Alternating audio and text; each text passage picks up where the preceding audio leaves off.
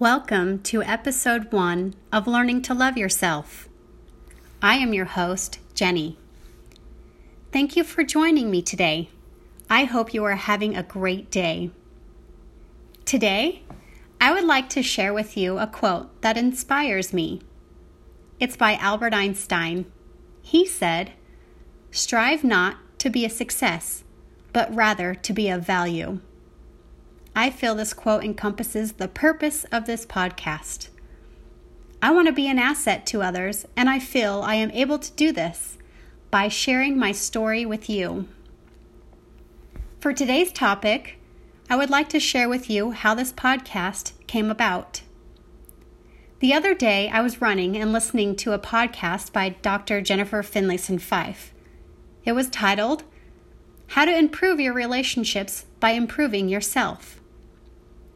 She voiced a question about asking yourself if there is a need out there that you can bring yourself to. Is there something you can do to be a part of that process? She also said to attend to something you care about. As I was running, I thought about things that are important to me.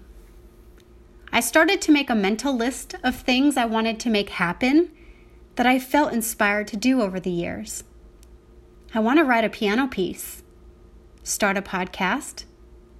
I want to continue to improve on my journey of weightlifting and exercising. I want to continue to improve in my career as a nurse. I also wanted to improve my relationships with my family, friends, and especially those I struggle to get along with.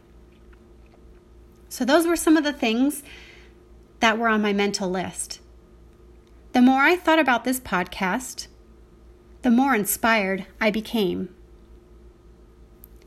This journey of learning to love myself was born out of a tragic hardship I encountered over eight years ago. At this time, I had just given birth to my third child and found out some really devastating news.